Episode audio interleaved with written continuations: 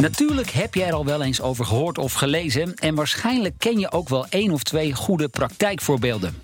Maar hoe dat Internet of Things ook jouw bedrijf kan transformeren, dat is bij veel ondernemers en zelfs IT-managers minder bekend. Alle reden daarom om in te tunen bij deze aflevering van Digital Heroes.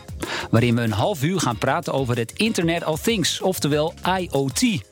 Over concrete praktijkvoorbeelden en hoe je deze technologie in jouw eigen bedrijf kan toepassen. De gast zijn Marieke Snoep, zij is directeur zakelijke markt bij KPN. En Maarten Visser, hij is de oprichter van Visser Assen en medebedenker van de Bouwtech. Welkom beiden. Maarten, even met jou beginnen. De Bouwtech, wat is dat? Dat is een heel klein, compact traceertekje. Uh, langdurige batterij, drie jaar, waarmee je eigenlijk alles kunt opsporen, terugvinden wat je tegenwoordig uh, zou willen doen en wat voorheen niet kon. Ja, en dat wordt met name dan gebruikt op de bouwplaats, hè? Want, want daar is het echt voor gericht. Ja, wij uh, zijn met Visserassen natuurlijk uh, voornamelijk actief in de bouw. In de brede zin van het woord. Bouwbranche, infra, uh, wegenbouw.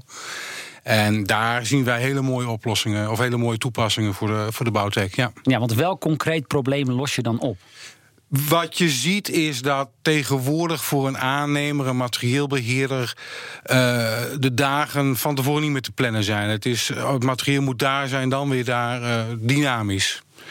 Om toch overzicht te houden van waar je materieel is of was. Uh, ja, dat is wel een uitdaging. Dat, dat lukt je niet meer met alleen maar in een boekje of een schriftje bijhouden van. Nee, een Excelletje, dat uh, volstaat nee, niet meer. Nee. En ja, toch wel ook nog wel vrij veel diefstal, vermissing. Ja? En ja, dat zorgt ook weer voor uh, inefficiënt uh, materieelgebruik natuurlijk. En dan heb jij dus de Bouwtech. En dat is eigenlijk een kleine sensor. En die, uh, oh, je hebt er zelfs eentje, eentje bij je. Kun je even uitleggen hoe het werkt?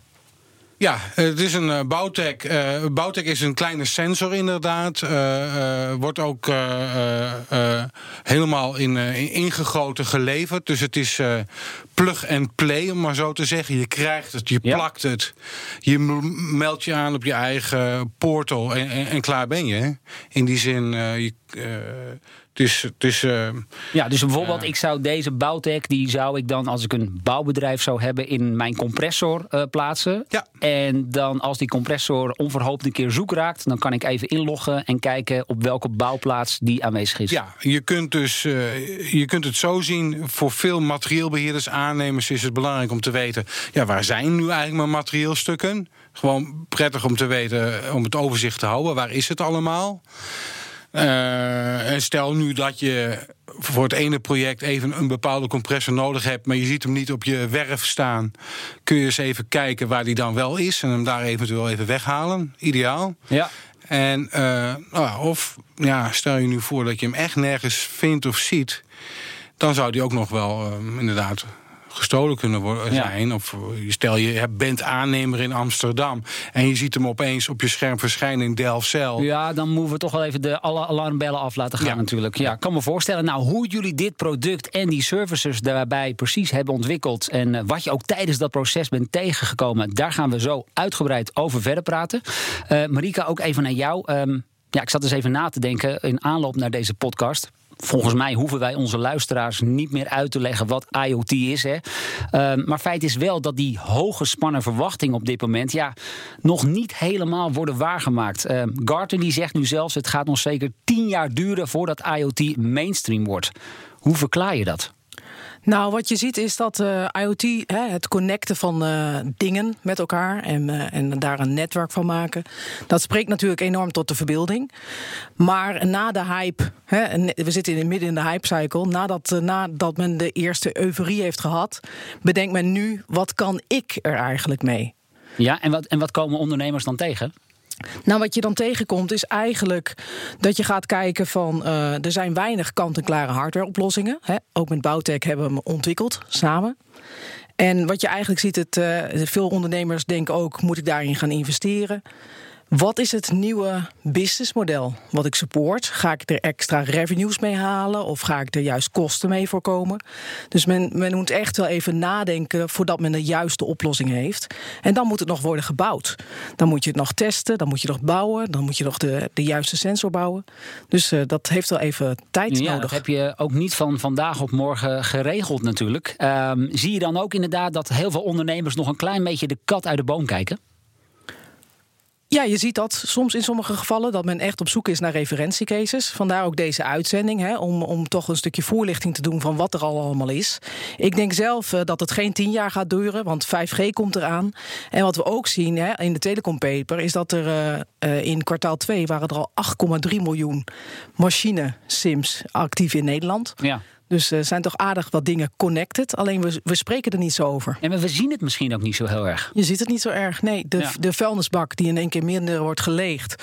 Omdat er een sensor in zit om te meten hoeveel vuilnis erin zit. Je ziet het niet. Maar het is wel overal om je heen. Ja, ja want Maarten liet ons net ook eh, hè, deze bouwtech zien. Slim materieelbeheer staat erop. Nou, dit is dus in, die, in dat gereedschap ingebouwd. Ja, als, als voorbijganger of als het grote publiek weet waarschijnlijk niet dat dit bestaat. En ze zien het ook niet. Dus, dus denken heel veel mensen, het zal zo'n vaart niet lopen met, met IoT. Dat is het exact. Ja. Dus je ziet inderdaad, eh, tenzij eh, je merkt bijvoorbeeld hè, met een connected eh, koffiezetapparaat of wat dan ook. Ja, dan wordt het heel dat zichtbaar. het, hè? dat het heel zichtbaar wordt. Maar de ondernemer moet ook in staat zijn om het om te zetten naar een service. Dus je gaat echt van een product push naar bijvoorbeeld een connected koelkast. En dan ga je dus ook een service bieden aan je, aan je klant. In plaats van dat jij eh, alleen maar een product eenmalig Ja, transactioneel Heel ander businessmodel wat daarbij komt kijken natuurlijk. Ja, an- en ook het betekent ook iets voor de organisatie zelf qua mensen. Ja, jullie hebben natuurlijk ook eh, eh, een aantal jaar geleden hè, LoRa uit, uitgerold. Het IoT-netwerk van KPN. Dat was ook ja, toch wel een kwestie van learning by doing. Ehm, dat als ik jouw verhaal zo hoor, dan geldt dat eigenlijk ook voor die koplopers die nu al met IoT-toepassingen bezig zijn. Absoluut, absoluut. IoT is al, gaat allemaal over wat we dan noemen use cases. Over van wat voor waardeketen breng je naar je klant. En dat is allemaal learning by doing. Dat is testen. Testen is het waterdicht. Is het robuust genoeg voor een eh, bouwplaats? Werkt de sensor goed? Werk, hoe werkt het met de big data die je verzamelt? Kan de klant er wat mee? Kan de klant dat makkelijk lezen?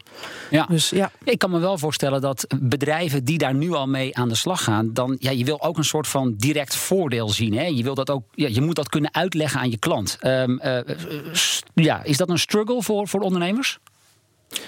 Nee, je- ziet eenmaal als, eh, als men eenmaal de, eh, zelf heeft bedacht wat men, kan, eh, wat men van product naar een service kan halen, dat, eh, dat daar heel vaak ook een grote klantvraag weer naar is. Ja. En je kunt natuurlijk wel heel goed testen ook met klanten, met Ja. klantpanels. Oké, want hoe, hoe heb jij dat ervaren, Maarten? Zagen jouw klanten ook daadwerkelijk meteen ja, de voordelen van dit systeem?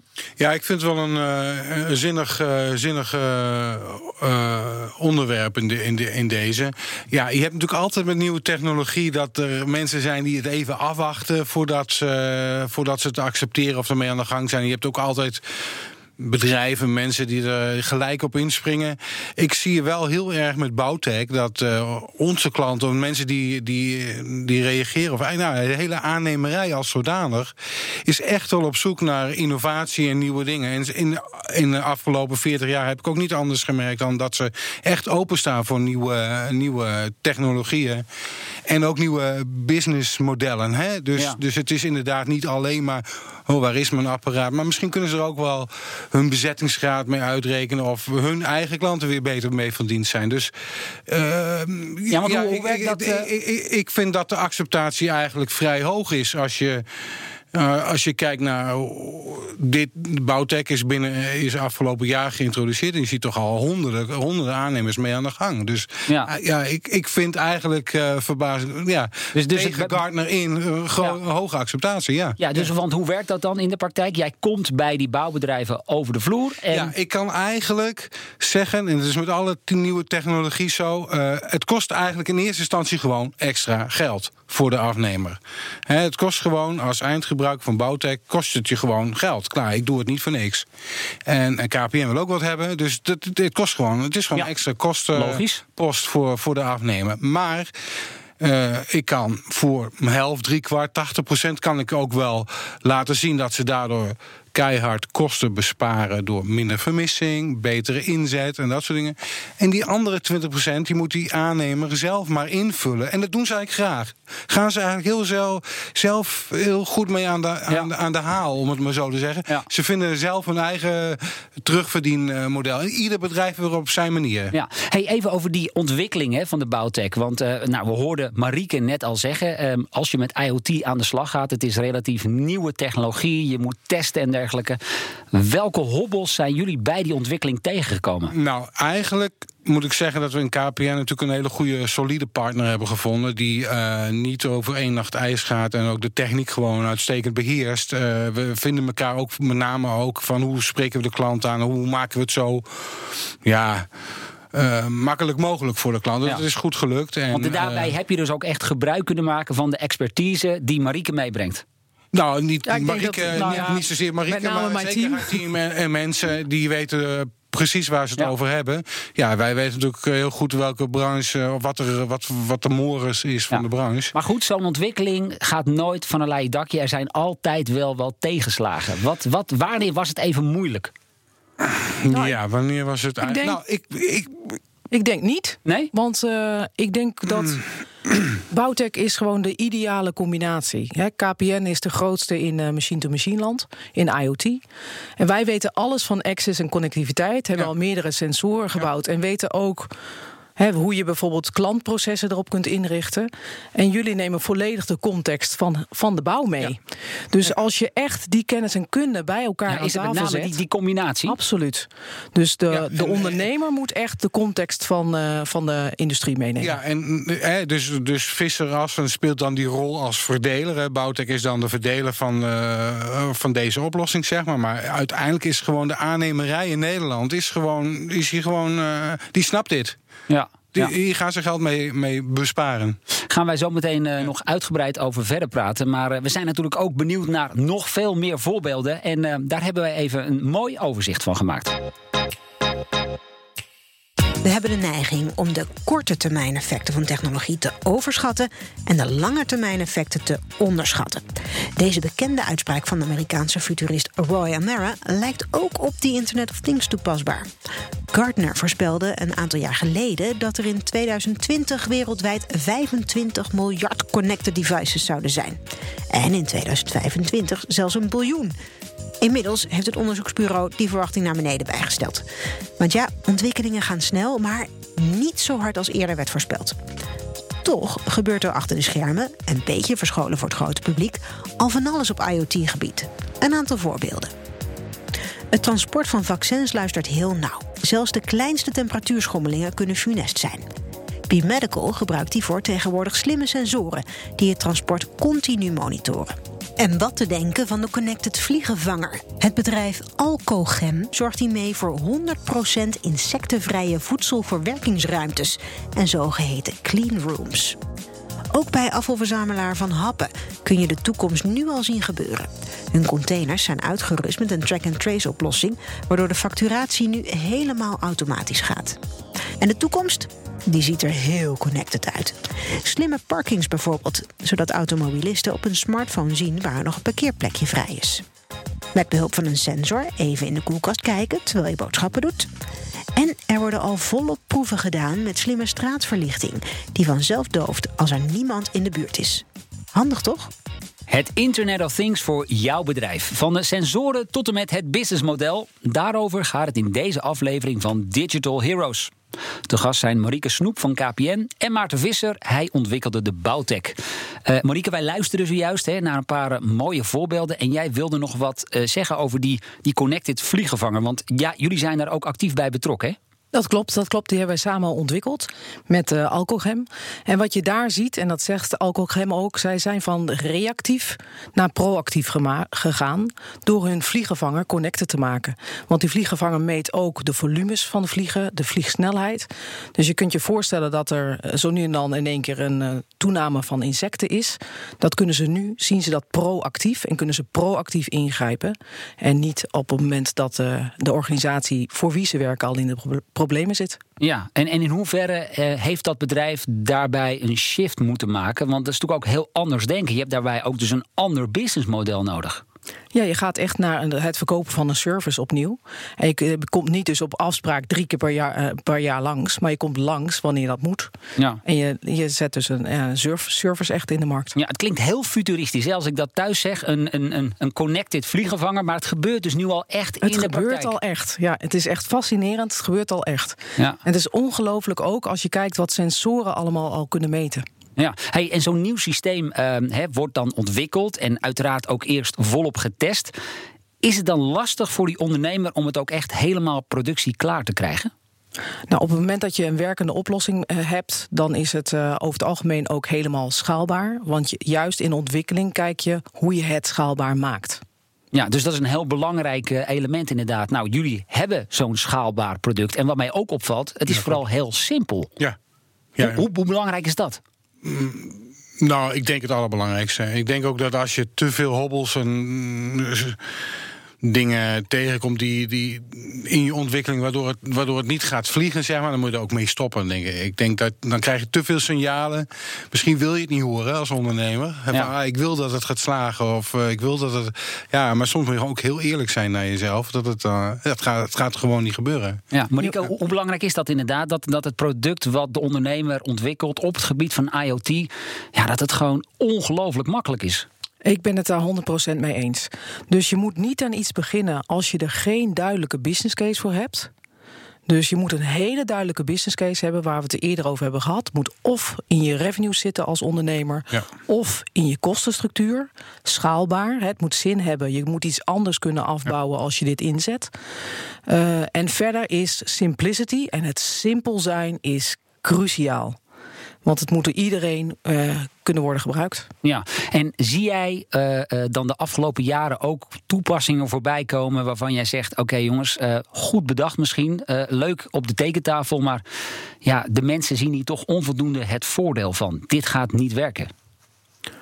Nou, je ziet bijvoorbeeld dat uh, je kunt natuurlijk bijvoorbeeld een afvalbak connected maken. Ja. Maar dat heeft alleen uh, zin voor hele grote afvalbakken en niet voor de afvalbakken bij op het kantoor. Dus uh, ja, je moet echt kijken van zit er een duidelijke business case en, en is, dat, is dan de kost van de investering waard? Want zo'n IoT-sensor kost wel wat. Dus de kosten moeten wel, uh, de baten moeten wel hoger zijn dan de kosten. Ja, ja want ik hoor in al die IoT-verhalen over de toekomst, hè, dat je bijvoorbeeld, uh, nou we hoorden het net, dat je bijvoorbeeld boodschappen gaat doen en dat je dan even in je koelkast kan kijken, dat je de magnetron op afstand kunt aanzetten, dat de grasmaaier vanzelf gaat. Ik vraag me soms ook wel een beetje af in hoeverre willen mensen dat? Nou, daar waar het hun eh, leven ontlast om andere leuke dingen te doen, willen ze het heel erg graag. Ja? Daar waar het een gedoe wordt, en daarom hadden we het net over simpel zijn. Ja. Daar waar het een enorm gedoe wordt, willen mensen het niet. Nee. Uh, Maarten, Marieke zegt uh, zojuist ook: het is heel belangrijk dat je als ondernemer meteen al goed gaat nadenken over het businessmodel. Uh, dat hebben jullie gedaan. Hoe steekt dat businessmodel van jullie in elkaar?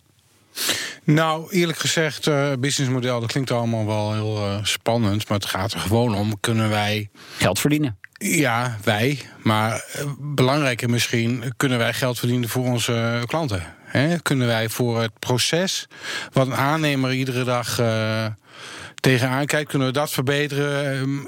Ergens misschien helpen iets te verlichten, het leven iets mooier maken voor zo'n aannemer. En, en als ons dat lukt met wat dan ook en, uh, en heel graag met Bouwtech, dan, uh, dan hebben ze waarschijnlijk ook wel wat over daarvoor, voor onze dienstverlening, zeg maar. Ja, maar we hebben hier nog steeds hè, dit, uh, nou ja, de, Bouwtech, de, ja. deze sensor inderdaad, ja. deze Bouwtech. Ja. Hij is denk ik 5 centimeter bij, bij 1 centimeter ongeveer. maar dit is niet het enige wat je aan zo'n ondernemer geeft. Ik neem aan, er zit ook een, een service model zit erbij. die, die sensor is inderdaad eigenlijk het minst belangrijke onderdeel van, van Bouwtech.